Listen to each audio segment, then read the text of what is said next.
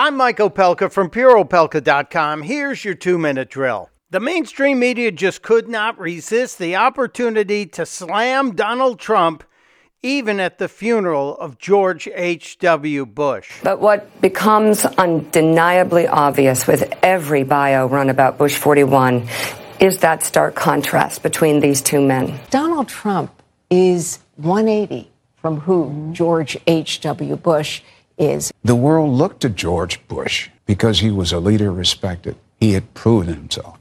This president has yet to do that. This president that we have now is trying to unravel everything that he did and Obama did. I think he's doing this because he feels he has to do it. I, I can't help but wonder if there was a thought bubble over Donald Trump's head just now, what he was thinking. I have to imagine he was thinking, how much longer do I have to stand here? We may not approve of this current president, but that doesn't diminish one's respect for the office. Because there are a lot of things about George H.W. Bush that maybe people now appreciate that they didn't appreciate the time. And it just gives you a sense of the of the of the, of the big character of, of the man and and and the contrast with the the small character we see uh, we see today. George Bush believed in the institutions of government, which I think, too, is another reason why this moment to remember and to compare and contrast is so important because our institutions are so under siege right now by the government itself. And that is why we celebrate George H.W. Bush's legacy and fear the next two years of Mr. Trump's wild